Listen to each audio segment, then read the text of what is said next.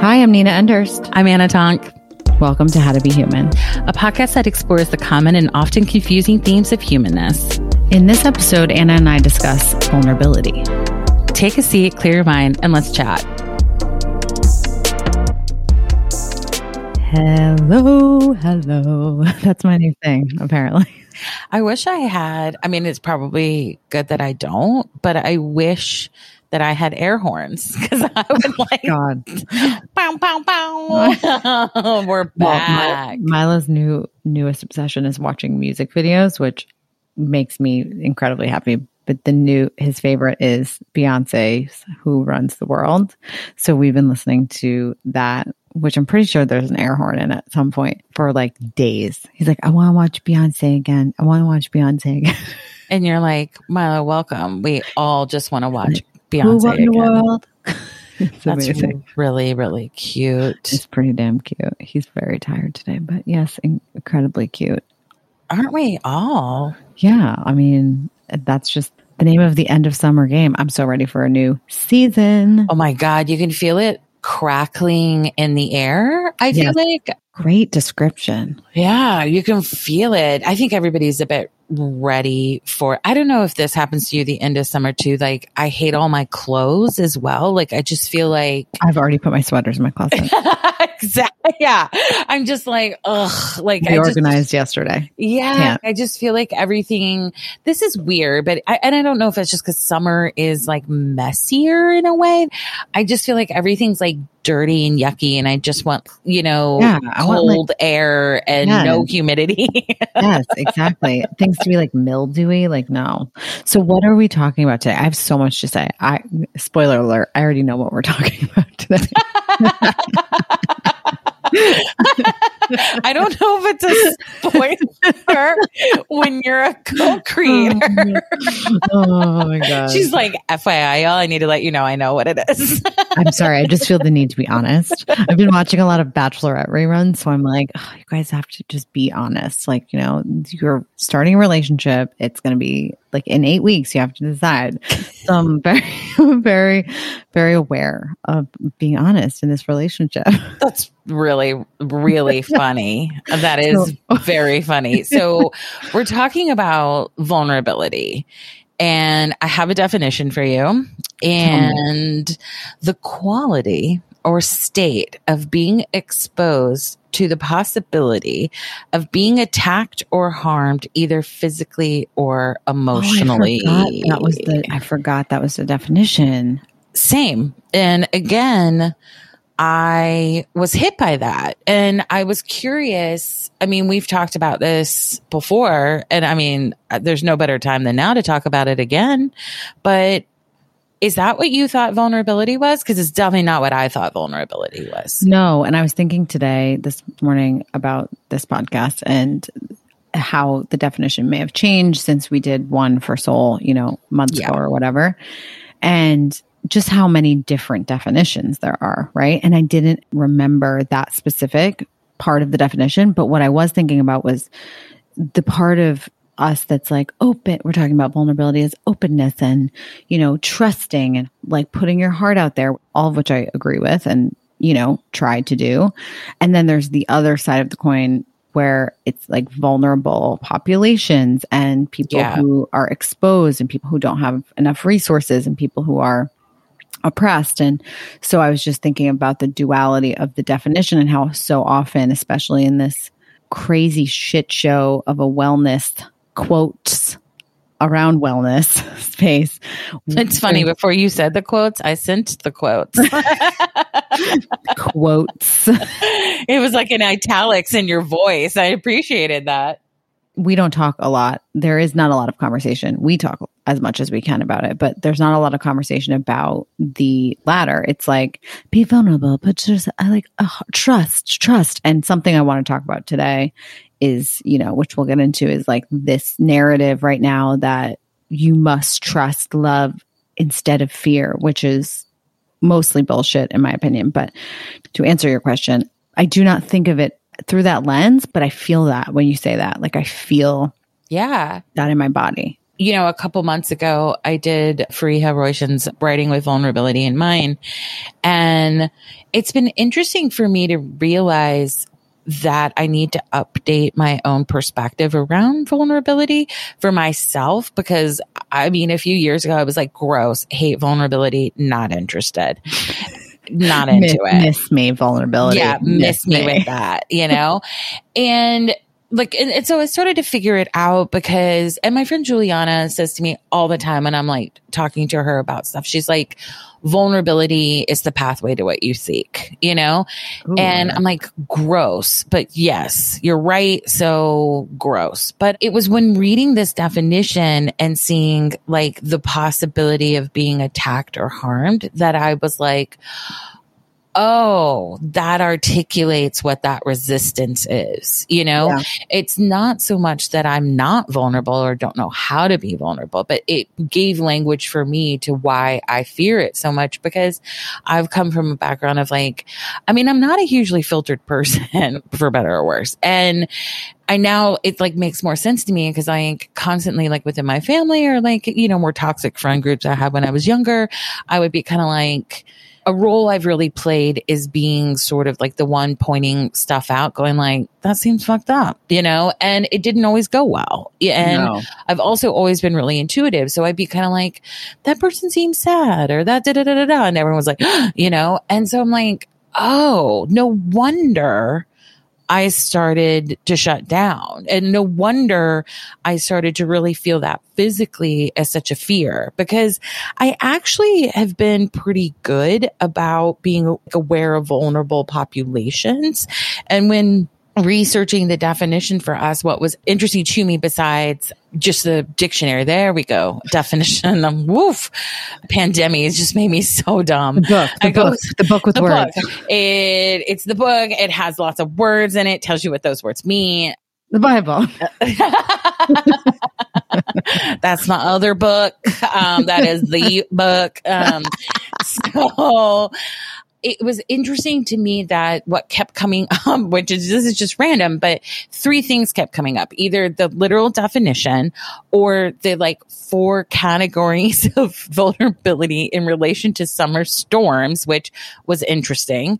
And it was at the top of the Google algorithm and Brene Brown. And I, oh God, here we well, I know, but I mean, vulnerability is a huge piece of her work. The no, TED talk she did is and thank God massive. And thank but God the intersection from reading some of her stuff, I have a quote from her that I would like to read is also the intersection between vulnerability and perfectionism was really interesting to me. And I thought like, it's so interesting. This one word can apply to so many different things. And it's, it's kind of like, it's either a pathway to like your freedom and liberation or your devastation. Have at it, y'all. You know, I was like, what? you know? So I was reading this interview with her about it. And like, I think it, this interview came out roughly when the TED Talk did, which the TED Talk's pretty old, you know, and people kind of forget like Brene Brown didn't really start to be in our consciousness until like 2011, which I think is kind of interesting as well. So, she's a researcher, she's a scientist. And so like it's interesting for me someone can be so emotional and empathetic but is like a scientist, which is well, I think that's why she's so special. Right? I agree. And interesting in these times when it's like science and empathy seem to be having a real clash. So she said vulnerability is basically uncertainty, risk and emotional exposure. I was raised in a get her done and suck it up family and culture, very Texan German American. The tenacity and grit part of that upbringing has served me, but I wasn't taught how to deal with uncertainty or how to manage emotional risk. Mm. I spent a lot of years trying to outrun or outsmart vulnerability by making things certain and definite, black and white, good and bad. My inability to lean into the discomfort of vulnerability limited the fullness of those important experiences that are wrought with uncertainty, love, wow. belonging, trust, joy, and creativity, to name a few. Learning how to be vulnerable has been a street fight for me, but it's been worth it. The difficult thing is that vulnerability is the first thing I look for in you and the last thing I'm willing to show you. Mm. In you, it's courage and daring. In me, it's weakness. she fucked Renee. me up with that. I know. Yeah. I think she's brilliant. Like, let's be clear. I'm I'm more joking that. She's like your person. Well, she just gives language to these like incredibly complex things. Like I'll read it and I'm like, yeah, yeah, yeah, that's it, you know? And I think her processed honesty is so just interesting to me, you know? Same. And I was thinking about that, of that idea of us wanting to outsmart it, us like not learning how to manage emotional risk. Emotional risk, I don't know about you, that lit my brain up. It was like neon. Agreed. What is emotional risk to you? Ooh, I would say maybe that it used to maybe be I cared a lot and I felt maybe out of control because of that care. So I was like, oh, like if if this doesn't work out or this doesn't, you know, like it was very agitating. But I think now emotional risk for me has changed, and it's maybe more about energy. About am I going to get back? What feels reciprocal to the energy or emotion I've put into this, mm. maybe. Yeah. But I think I've learned how to sit with it, but I understood what she was saying because I did not want to take any emotional risk. I would say for my entire 20s and part of my 30s of being like, and I'm curious what you define as emotional risk, but then I'm also curious because of what we do for a living. I feel like something I bump up against a lot with clients is their unwillingness to take emotional risk.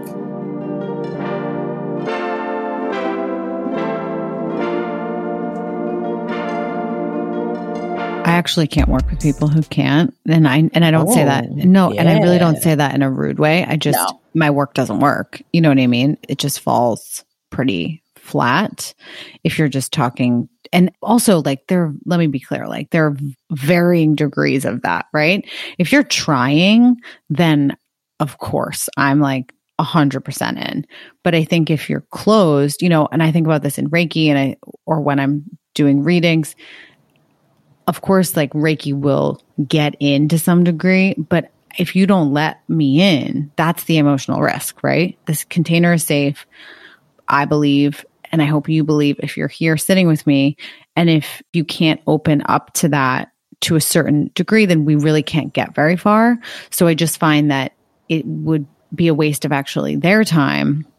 And it's happened only a few times with me where I'm like, this isn't going to resonate. Like you're just not ready, you know, and that's okay. I wasn't ready for a long time, you know. Yeah we don't always get a say in our readiness, you know, just because I know you're talking from that perspective, but I just want to offer that to anyone. Like trauma makes your readiness not always your choice. Amen. Like it is not something that I judge someone for in any way, shape, or form. I, when I say I won't work with them, I mean out of respect for them and myself, right? Yeah. Because I think a lot of times in this space, it's easy to be like, oh, yeah, like I'll just, you know, I, I see people do it all the time where they just have clients, you know, like therapists who work with clients for years and years and years and years and years. And maybe that person doesn't necessarily feel like they're getting, you know, what they need or they're, they're, oh, this is kind of like, you know, a chore for me. For me, that's like when it feels like it's done for now, you know, or it's not going to get where it needs to go. And I think that's true in any sort of dynamic, like love, relationship, work, in that close of proximity, the work, whatever work you're doing, you have to take a certain amount of risk emotionally if you're doing something, you know, that personal, right? And yeah. it used to be for me, my definition used to be, I think, close and similar to yours, where it was, I always felt like I cared the most. And that was something mm. I loved about myself, but also something that I hated about myself because I felt like I always got hurt the most. And then I would just, you know, kind of put out that like tough exterior and be like, oh, no, I'm good. Like it's fine. But I would be in a lot of pain. And now emotional risk is a lot for me of who do I want to let in? And how will that affect me and my family? How will that affect my day to day, you know, like what is this worth? And I don't mean that in that people or things aren't worthy. I mean, for me and for all of us, we have to have a certain, you know, set of boundaries or limitations. Otherwise, I think the emotional risk we actually do want to take don't get taken sometimes because we're so just drained, right? Yeah. I think I've had a really fresh reminder in that, to be honest. Like a year ago, I had a bunch of shit go down in, with my family and my beloved dog died. And I had a lot of heartbreak, to be honest. And heartbreak that wasn't related to romantic love. And it did things to me and it made me be vulnerable and it in this different way. And it made me really big time call my energy back to myself and doing that and being really focused on myself and really, really mindful about where I gave my energy and who I gave it to and how much of it, just because I was just like not in a great place. Like I just didn't have a lot to go around. I had a lot on my plate and it was bringing up a lot of old stuff, which you know is like always super cool when you're going through a like kind of a trauma to have like the ghost of traumas past come visit. And it's just like, oh my God, can it ever just be one thing? Nope. The, the yeah. universe says no deal.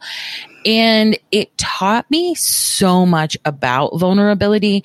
And it really taught me a lot about how vulnerability your tolerance can be built like through your creativity as well. And the more I kept using creativity as a way to move through my vulnerability and like talk about the things I wanted to talk about, you know, create more of this space because I realized that we started, Bridget Jordan and I started doing Dead Parents Club when you and I decided to partner. Like I had all these things. So you're saying I changed your life? you did though. You did. And making that decision and my kind of going, fuck it. You never know what's going to happen. I can, you know, go over and over and over again. I can really be managing my emotional risk or whatever, or living a life that's based upon managing my emotional risk, basically, versus cultivating my ability to be vulnerable. Oh, yeah. Yeah. Yeah. Yeah. Yeah. Yeah. I want more of that yeah. And flipping that, it's changed my life. You know, like I wrote my bio for our Dead Parents Club. That's podcast is coming and we have a guest packet. It's made me have a whole new appreciation also for this podcast because it's much simpler. But if you like hearing me talk, get ready. You're going to get to hear me talk more. Exciting for everyone. and it was interesting seeing because I had to write this whole new bio that's like not just I'm a tarot reader, or, you know, and it was kind of the first time I'd seen this sort of like new identity that's been baking for like the past few months. You know, it was like the first time like I caught up to it, if that makes sense. It makes complete sense. And I feel like I'm in a very different way running parallel to that. Yes, and yeah. so I completely understand what you're saying. I was, I was working. It's funny. I meant to send it to you because I was like, and I, I told Jordan and Bridget, I was like, wow, this is like the first time I'm really like seeing it, you know, and the first time I'm really kind of speaking to it. And those things can, I think, sound a bit pretentious, but I think when you work for yourself as well, like you're really aware of how you're orienting yourself in the world. You know, I mean, I feel differently being partnered with you and with Soul. Like that, I think feels, I think I do feel a lot safer to be creative and vulnerable and things like that because there's some protection of it. You're not alone. It's harder, I think, for me when I'm on my own. Like you're the worker, you're the talent, your customer service, your billing, you, you know, you're all these things. So I think I was always like managing that emotional risk of being like, I want to be so clear. So if someone says something or da da da da da, you know, I don't want to have to deal with it or something. I don't know. I don't really know what was completely feeling that. But it's funny when you said, I felt like I always cared the most. That was a big thing I realized last fall, like, especially in the context of my family. I felt like I was the one who cared the most and I was the one who cared the most about repairing our family. Mm. And really, I realized that was never my job.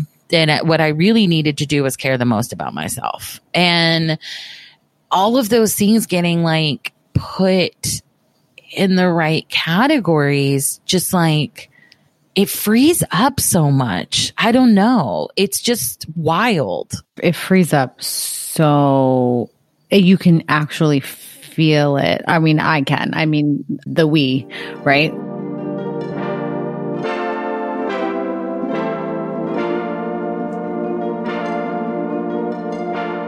I was moving today and I've been since I got out of the hospital, which was, you know, obviously like very brief, but since I came back, I haven't been on my spin bike at all, which sounds like a ridiculous wow. thing. To, no, that surprises me about you, to be honest. Yeah. So this sounds like utterly ridiculous, but it's not. I hated spin forever. Like I thought people who did it were kooks. And when I, when I had my son, I needed to leave the house once for an hour. And I was like, you know, one of my clients was like, I think you really will like spin. I'm like, ah, I don't think I will, but, but I went and I booked a private, like a true spoiled brat. I was like, I'll just do a private spin class so I don't have to be emotionally risky. That's so funny. Yes, I didn't even I know that was a possibility. Well, it is in like a small, you know, yeah. town, right? And so I booked a private and she was like, she, when she told me to stand up, I was like, huh, what now? And I'm sorry. Like, legitimately on was, a bike. I was like, bitch, I'm on a bike. I don't, maybe you're new here. No, I was like, I can't stand up. And I mean, I'm in very good shape. I obviously wasn't like in killer shape when I just pushed a baby out of my body, but I, I was, and I was terrified to do it. And I did it. And I was like, okay, that was kind of awful and I want to puke. But it really did something for me and opened me up to like the physical. I was never an athlete. Like I tried because, you know, all of my friends played field hockey in high school. So I was like, yeah, I'll fucking do that. And then I just ended up getting thrown out of the games for being a lunatic. And I was like, maybe it's sports, organized sports aren't for me. and I, but my point in saying this is that my body, which has been, you know, the reason I got into this work is because of my body and the breakdown of my body and the, the abuse in my body and all these things that I really wanted to heal. But I was still like not confident in my body. And I wasn't confident in the way it looked in certain ways. And I wasn't confident in the way it felt and the way I felt moving. And I grew up in, you know, Connecticut, like I've said, and people were so super athletic. It's just so weird. Like they, it's just like they popped out of the womb with this like athleticism. And I'm like, what? And so it just, you're like, what class did I miss? I know. Like, apparently all of them. and so when I came back from the hospital. So when I start, then I got really into spin, right? And it like got the fire going and I have enough fire, but it really helped me through the winter and the pandemic and a lot, like a couple winters. When I got back from the hospital, I was like, your body does not need this right now. Your body is literally begging you to get back on your mat, to be calm, to like bring it all in and strengthen from the deepest part of you outward instead of just like getting on a bike, which is amazing, but like just like sweating and like up and down. Now I'm like, can't sit my ass down on a spin bike. Right. And it just for me has been such a, a weird, but like symbolic thing. And stepping away from it for a while was just, I need to take care of myself. And that feels like an out for me. And so, how that relates to vulnerability, I feel like is spinning just kept me like fiery, you know? And today I was moving and I felt so vulnerable and I felt so open and I was doing so much more around my heart space and I was listening to my music and I felt like really emotional, which is how I usually feel when I do my own practice. And I was like, ah, okay, yes, I do need this type of work right now, right? So there's so many different layers, right? It can be in relationship where you want to be right sometimes. Another thing that I do that I'm realizing, which is really hard for me to admit and also work through, is how I am with my kid. Like I am so scared sometimes that something's going to happen to him that I just, I know I'm really working on being vulnerable, but also being like letting him be free. Yeah, it's really, really, really hard. It's yeah. so hard. When I first met my husband, I every time he left the house, I thought he was going to die, like literally. And that is trauma. You know, that is trauma. Yeah. And do you and think I, that comes from your parents being divorced, or do you think it's just like garden variety trauma? Oh my god, I love that you just said garden variety trauma. Can I use that and quote yeah, you? Yeah, garden variety. Can I tattoo that on my ass? what is mine is yours. Garden variety trauma. No, I don't want to tattoo that. Uh, but no, I honestly don't care that my parents got divorced. And I mean, I did when I was little for sure, but yeah, but I mean, I do care. That's not true. I yeah. Care, I would hate it if they were together. Let me be very clear about that. It would well, been, I think that's the complexity of some exactly, of that stuff. Fucking miserable. But I do like knowing that my family is so tight and of course things happen, but I really believe in the structure of my family and and I my parents had certainly broke down by this point, like way before they had a kid but definitely once they had me, it was just like done. Yeah. And then sense. they waited like, you know, nine years, which is a long time. this turns around. I mean, seriously. but you know, it's been so interesting hearing my mom review her tape and mm. it's wild. It's so wild because part of me is like, yes, tell me, you know, and the other part of me is like it's so hard to let your parents like be a, a person, you know, and like an individual and to take yourself out of it. Because like you know uh, I can listen for it a while and inevitably I'm baby fires, you know, and I'm like, oh, I'm so glad that that was like your take on that, you know, like it's just can be so interesting, but you know, she's like because she's asking herself a lot of really difficult questions, and I'm not going to get too into it. However, it's questions I have not heard her ask, you know, herself, it, not in my company, and about topics I, to my knowledge, she has not asked herself, you know, and a big thing for her is like being kind of defensive to me of like, you don't understand, like, you're just so busy living your life, you know? And it's funny because I had a real fear as a child of like people having mental breakdowns or like midlife crisis. Like that freaked me out. I was like, heard about it somewhere or because yeah, it was a big thing. I feel like in the eighties, like it really was. It, it was, was, in like, movies. It yes. and like these guys the coming Ferraris. home exactly, and their Ferrari divorcing the wife, getting a new like this stuff, and I was like, I don't want to do that. And I don't want that to happen to me. Like, the fuck is that? And I was like eight asking my mom, like, what happens to people? Like, what? And I used to just ask her that all the time. And she would just say, You're so busy living your life. You don't know you're not happy. Like, you don't know things aren't working, you know? So, in some ways, it's like I can see how with your parents, they were like, Let's give it another year. Let's give it an, and then you're like, Holy shit, it's been nine years, you know, like it's time to make a decision. Well, what was unfortunate is that they both framed it as it was for you.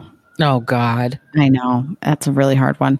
By the way, I have a really funny story about my dad to that end because he's not allowed to listen to this podcast, but the sad poem I read you yesterday. Mm, yes. So I wrote this really sad poem, you guys, when I was nine. My dad just sent it to me yesterday. He's going through all his old stuff. My mom is doing that too. What is with the parcels of like I don't know. I mean, it's so I'm, weird. I'm glad that they have stuff. Yes. My mom's like, oh, I'm glad he has it. Like, she's like, I don't, didn't have a clue. But I wrote this really sad poem about being mad, how I was mad. And I was really, it was because I was really sad, which, by the way, for a nine year old, like, bravo, Nina. Yeah. And my dad was like, oh, and then look at this funny calendar that you know, your mom and I made for you. And I, don't worry, I already rolled my eyes for you, but look what I wrote on my birthday. And I was like, oh God. And on his birthday, this is a child's calendar. Oh my And- god. Okay, prepare yourselves. Yeah. It says my dad's name, his birthday, if anybody cares. Oh god. Oh, oh, my God. And I and so I so I wrote, please refer to poem number one for damages done. Yeah. Yeah. So my That's other wild. it was wild. And my point in saying that is not to make my dad a villain. He's not. I mean, he's you know, No. has a lot He's got his own stuff, obviously. yes, but is to say I was not comfortable being vulnerable for a long time. And I don't like to say because of my parents, because again, they're people, they're going through shit. You know, I mean, at this point in my life, I can accept that. I, I couldn't for a long time, but I am working on accepting that. And it doesn't have to be okay. But I think for so long, just reading something like that and putting myself in my like little kid shoes, there's no space to, to take emotional risk. Like the emotional risk Yeah. was that if you upset your dad or your mom, you're going to pay double time, right? Because yeah. then they're going to, you know, go in. My dad would like go into the corner and he would pout, which was incredibly damaging Yeah. for years. I mean, like my entire life, that was his like MO, right? And and again, it's like whatever happened to him and his his sad story and his stories. I understand. I understand. I can empathize, but it's hard to relearn and unlearn simultaneously how to take emotional risks when when you don't know if you can do that. Yeah. Like how's it if it's going to be received?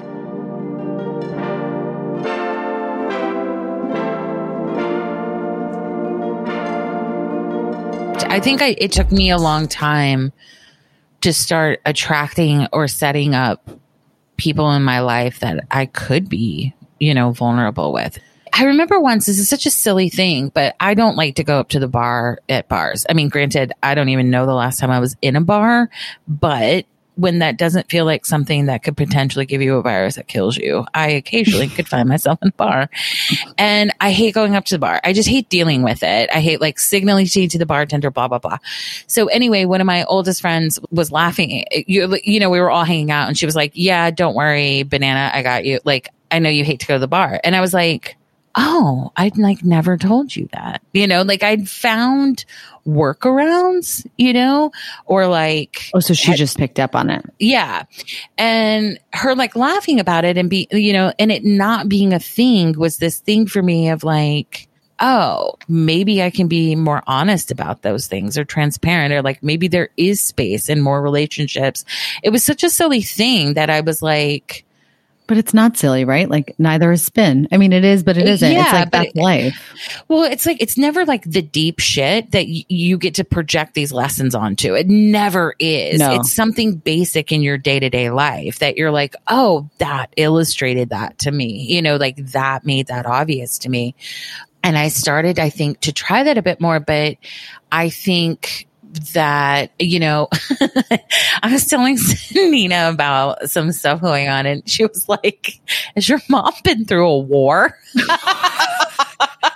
and it honestly was very fair because my mom's ability to like keep calm and carry on is like unfucking real. And I laughed Troubling. so hard. It is. It is troubling. And I was talking in therapy this week of like, it gives me an indication of like how much trauma there is. I said, it's weird to be coming around as an adult to like, oh, this thing that's like I've healed aspects of child me around it. So I see it differently. hmm It doesn't feel like her shutting me down anymore because I can self advocate, you know, and I can go, you can have your experience and I can have mine. Like, let's not rank them, you know, or whatever.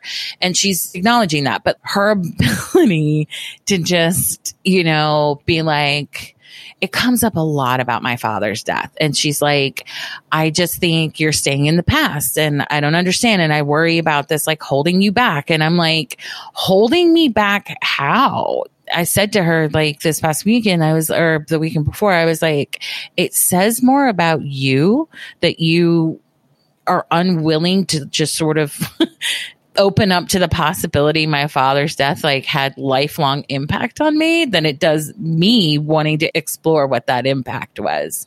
And she's like, "Oh, you know?" And you know, like with what your dad wrote on the calendar, like no wonder, like no wonder you and I were like, let's see how much we can take care of like behind the wall and like let's see what we can do.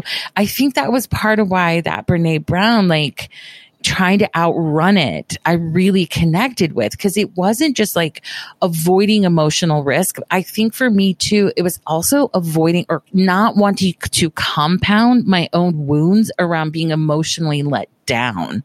I felt so let down as a kid of like anytime I was like, I feel this, essentially I got kind of negative feedback. It was like, you're too sensitive, you're too this, you're too that, you know, versus just like, okay. And like, here's how you manage that. Or like, okay, you know, like I wasn't taught feelings are temporary. I wasn't, ta- I mean, granted, again, it's the 80s. Like no one's talking about this stuff. It's not just like our parents failed Snorting us. Coke. you know, it's a different time. So in my Instagram recently, I believe it's the 31st of August is like world like overdose day or something, building awareness around overdose. I, I, don't fully understand it, but I'm newer to the world of opioid addiction and learning about it as someone in my circle that's an issue. So I really advocate about it. And it's strange before it like this arrived on my own personal shores. I was already trained in Narcan. And for whatever reason, I've just been really fascinated with the opioid crisis because it seems so obvious. It's like, fuck the Sackler family, fuck the doctors that overprescribed it. Like, let's keep people help. Like, it, it just seems so obvious to me. But our culture around shaming addiction in general and shaming addicts is like, really interesting to me that like everybody wants someone to hate kind of well, i think in our society here's where vulnerable populations come in as well yes. and i'm not a historian but you know where did crack come from well, it found its way into impoverished neighborhoods, but right. actually crack came a lot from the way the DEA, I know a lot about the war on drugs and that it was bullshit, but I don't know why I've always been kind of interested in drugs and the politics around them. I think because it is bullshit. But it's this thing also too that gets demonized that really like our government's been directly involved in. Exactly. That's what I'm saying. Exactly. It's just insane. So Ex- exactly. I posted in my stories like if no you judgment. use drugs, yeah, no judgment be careful. People are putting fentanyl in uh, people, uh, dealers, cartels are putting fentanyl in drugs because it increases addiction, you know, and it changes the high.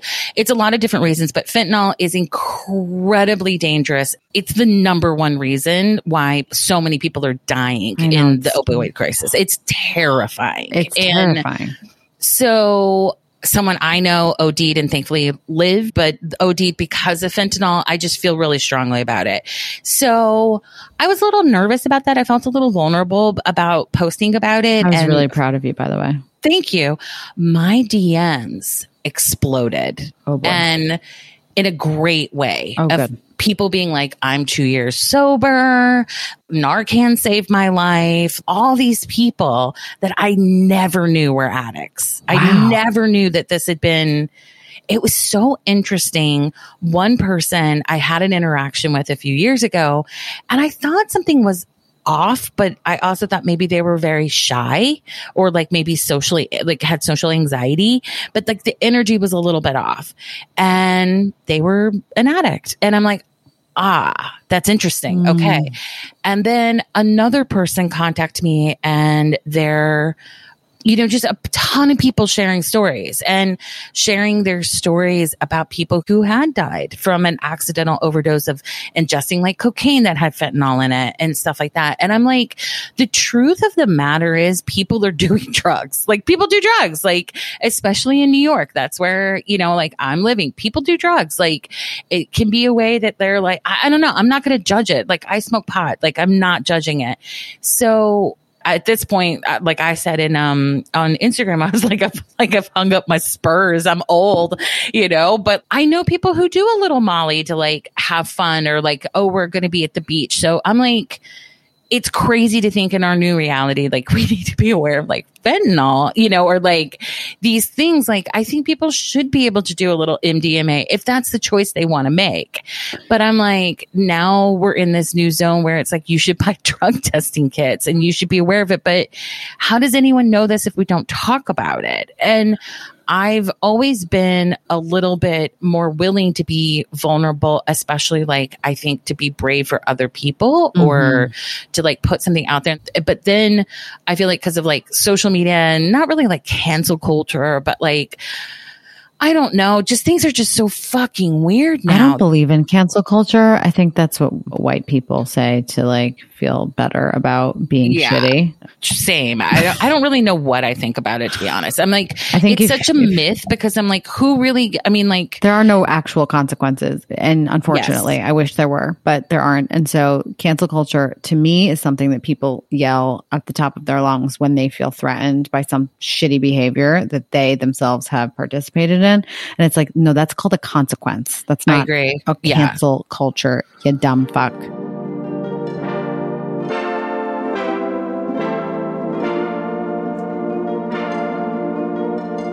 And I think as also like a business owner, I get a little bit like, and I think that's something I love it as your business partner. I will talk about fucking politics whenever I want. I will talk about fucking drugs whenever I want. I can't talk about drugs because I'm so naive. It's kind of embarrassing actually how naive I am. I've run from drugs my entire life to the point where I've told you I've never been in a room with cocaine. Flex. Can you imagine? I worked in fashion. I lived in New York City. Like I think that, that's really interesting actually. As soon as I knew it, when I worked at the modeling agency, like they would oh god, we were I remember once we were at a 16-year-old's birthday party and a couple of the agents were in the bathroom. I mean, it was, let's be honest, like this girl grew up in Tribeca. Like she wasn't having a fucking Chuck E. Cheese yeah. birthday she was like having a rave. and, yeah. but there were agents who were all drunk and shit and they were doing coke in the bathroom. And when I heard that, I was like, what? Like, I don't know. I have this innocence to me that I myself find interesting because I feel, which is really all that matters, right? Because I'm so not naive. Like, yeah, I'm really not. And I make sure to honestly like look at things that I haven't been exposed to so that I'm not in a bubble too much so where I go down these like, you know, spirals, but I'm I'm working on it. But with drugs, I've just been like, yeah, there's something there that I just I can't be with. And part of it, you know, obviously my dad struggled with addiction.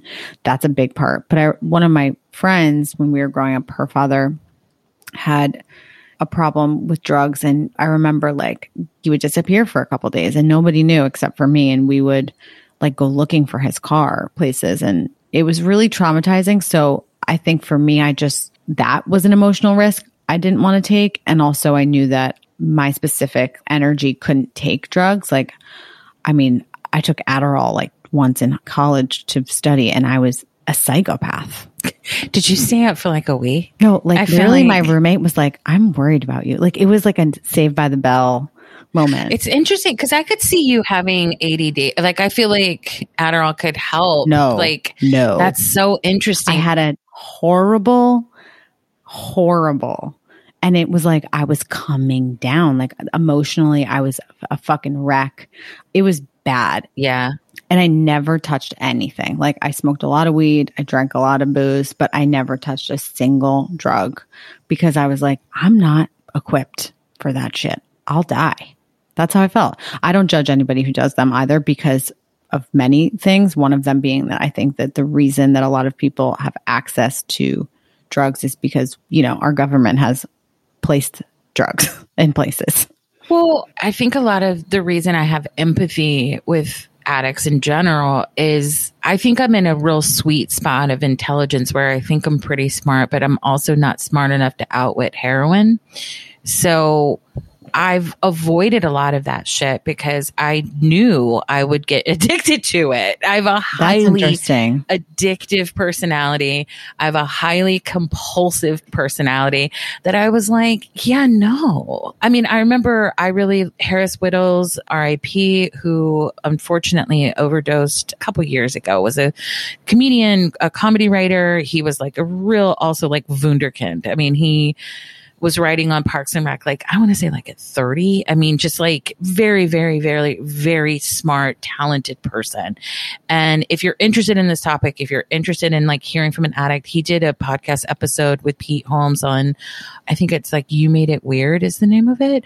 I love that name. Yeah in like right after he'd gotten out of rehab, he did a episode with Pete and talking about it and talking about his descent from pills into heroin. And he's like, imagine your whole body covered with a bunch of dicks and they're all coming at the same time. Oh my God, that is so graphic. So graphic, so gross. I apologize to everybody, but you're like, oh yeah, I get why you would want to immediately repeat that experience. You that know, like literally the most graphic thing I think anybody's ever said to yeah. me. Mm-hmm. Yeah. Wow. But again, I did not see this going here at all. to the bag of dicks. I mean, the body of dicks. a bag of dicks, bag of dicks, body of dicks, but just drugs in general. But it's so but I think like with addicts, like there's no bigger vulnerability than saying like, I need help. I'm powerless against yeah. this thing. And I think like something I've been really thinking about. So Atoosa Rubenstein, Rubenstein, she was the editor of YM, I think, or Cosmo Girl. I remember her more from back in the day, but then she sort of went away for a while. She's a childhood sexual abuse survivor. She's got a bunch of trauma and she writes a really incredible newsletter kind of unpacking that now. And she talks a lot about, you know, when you're wondering something about yourself, like, why didn't I do that? Or, huh, why did I get hung up on that? Like, when in doubt, trauma you know and i have started to incorporate that a little bit more as like when in doubt like brain chemistry that a lot of times like if there's something that you don't understand about someone or you're like, what is this resistance about? Or what is this da da da da da? Our brains are really smart and they do a lot to protect us, even if it doesn't like what you were saying about your clients and stuff, like something that you respect is like, you could be unethical and be like, I'm going to reiki the shit out of them like you know you could be powerful enough to get past their defenses if I know you wanted people to. would work with me if I let them. You know and what I mean? Not, yeah, and it, but it's not ethical, and it's exactly. not really helping them. Exactly, and it's not trusting their body and brain to release things at the pace that they're ready with. Yes. You know, and I think that's something to think about, like with vulnerability, like something that's really served me is doing it in baby steps and starting if you have a really like if your history with vulnerability is really fraught you know like something i started doing was not not always trying to be likable and if friends, for example, if we were making plans and like, where do you want to go for dinner? Not just saying, oh, wherever, but being like, I'm really in the mood for tacos. And like knowing I'd be fine if they were like, I'm not, but at least being vulnerable, at least being honest, at least saying what I wanted. Mm. And that started to like bring down the trigger of that fear or that like, well, what if they don't give me what I want? You know, like it started to break through those old stories. It started to break through some of that like, you know, healing related narcissism of it's all about you and what you're trying to heal. It started to like normalize some of this stuff that had been so charged for me. And I'm curious because I doubt you did it in a big way, even though I know you do big things, but I'm curious, what do you think were some of the small steps you started taking to incorporate more vulnerability? Mm. I try to do small things every day because I know that I like today I was thinking like are you isolating yourself? And I ask myself things out loud because I feel mm-hmm. like there's just more, you know, like of a mirror for me when I'm not just in my head. And I don't really have a lot of old connections going. Like people have been reaching out to me and I've just like kind of not been reaching back, like not extensively, but there's a few people that I'm just like, I just don't really feel it. And for me, it's these small steps of like, you don't have to get back to that person right away. You don't have to explain yeah. yourself right now. You don't have to unpack it all because I'm so used to doing things in a big way that I would be like, Hey, how are you? Like, here's why I don't want to talk. Like, we should probably end our friendship. It's probably. so y'all, she's not exaggerating. She's no, read me these texts. She's literally. not. She that is me. Literally been like, "Hey, thanks for the text." So I'm dead to you forever. Like I'm joking, but like but in a nice, but in direct. a nice way. Yeah, I'm very direct with kindness. Like I'm just like, let's just go our separate ways forever. Like I wish you the absolute best. And people are like, uh, like just. like shocked. So I'm also working on not, you know, I don't like the immediacy of like, I think sometimes for me, I mean, I will never not be direct. That's part of who I am. I enjoy, I yes. like that part about me because I don't leave things undone. I know for me, it's a, been a real way that I trust you, that I'm like, I know where I am with you. Always. And that's something that has served me well my entire life where I can have issues with people. I like, I have no problem with confrontation. I mean, I used to actually enjoy it, which I don't at this point in my life because that was unhealthy. I used to love a good confrontation. And I'm an Aries, so I have fake fights in my head still all the time. I'm like, and then I'll say, and then they'll say, and it's like, Nina, you haven't talked to that person in 10 years. oh my God. But I'm working on not letting the walls come up so much and asking myself and being more honest like is this a wall? You know like are you just isolating yourself? Can this it, do you not want to talk to this person ever again? Or do you just feel uncomfortable with like the distance between you? Are you feeling like you might get hurt if you say that? So you'd rather just be like okay i guess we're done here instead of being like hey it really hurt my feelings that you haven't called me in 6 years you know or whatever. 6 years is too long. Then you're definitely dead. But i hope you're alive. But I'll be alive. But for life. me, it's like that's managing emotional risk. And I have to be very honest with myself about when I'm putting walls up and when I'm trying to, to push people away to avoid getting hurt, you know? And I've been hurt a lot in my life. And I'm so happy for all of it because now I know how good it feels to be on the other side of that. I mean, it's still really hard. Like I look at my kid walking outside of my body and I'm like, like we were at, we just went to get a, like a quick bite at this place. It's all outdoors and nobody was there, thank God. And then people started showing up and I was like, all right, let's, it's time to go. And there was a couple there with a kid about Milo's age and she was like under the picnic table, like crawling around. And I was like, oh my God, she's going to get so many germs. And this is where my head went. And it wasn't a judgment. It was just like, it's hard for me to be that free because I'm worried about like if he gets sick and when he gets sick, it makes me worried. And then also being like, please don't raise bubble boy, you know?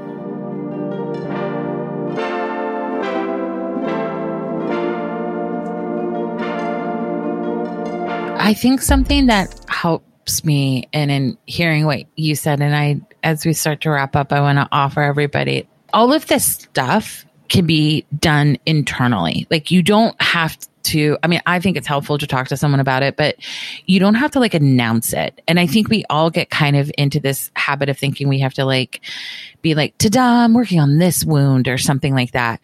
And something that helped me was to start self validating and being like, you're averse to emotional risk for good reason. You know, like yes. these things were not created for no reason. It didn't come from nowhere. You're not worried for no reason. And that helped me start to dig a bit deeper past the maybe the anxiety or the worry or the fear. Cause I think that stuff can kind of like serve almost as a cloud and ultimately for me, like something I've been really realizing about myself is like, I kind of want to know everything. I'm not a know it all, but I want to know everything. You I know want so to much. understand everything, you know? And so that's something for me is like, I'm always going to be asking why. So I think I got so frustrated with my own stuff and why I wasn't able to be vulnerable because I wanted to understand my why. And in accepting like, oh, like these things came in. Oh, yeah, of course. And like, yeah, of course, with my history, like that really helped me be kind and compassionate to myself to then push myself a little bit harder as well. not that you have to. You don't have to do anything you don't want to do. But I'm just saying, if you want more vulnerability in your life, to Yeah. anyone out there who I started to realize for me, when I first went into therapy, I said I felt like my self sufficiency had saved and protected me, but it had also put me on an island and I wanted off the island Mhm. and I didn't know how to get off it, you know?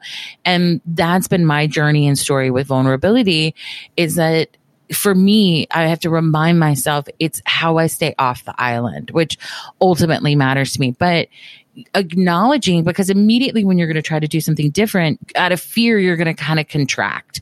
So if you feel yourself caught between that like i want to do this i want to grow i want to connect or i want to find love or like any of these things that you need vulnerability for but immediately you start to go like but like what if they let me down or what if i i had what if i meet someone terrible or whatever.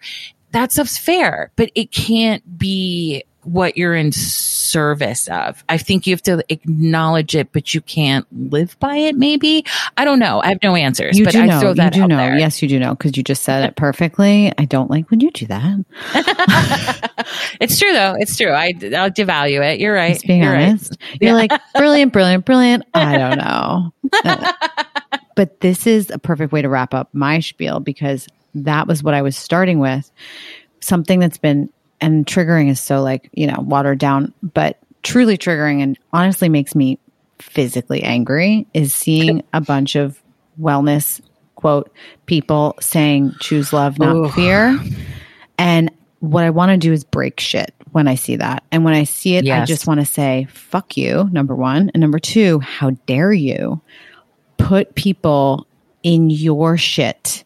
And what I mean by that is it's okay to be fucking scared. There are so many things to be afraid of in life.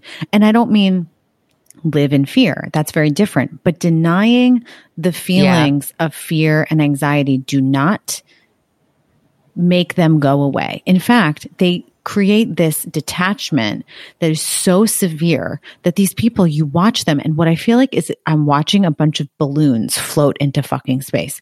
I'm like, you're going to pop. You're going to pop because you don't belong that far out. You're here. You're a human.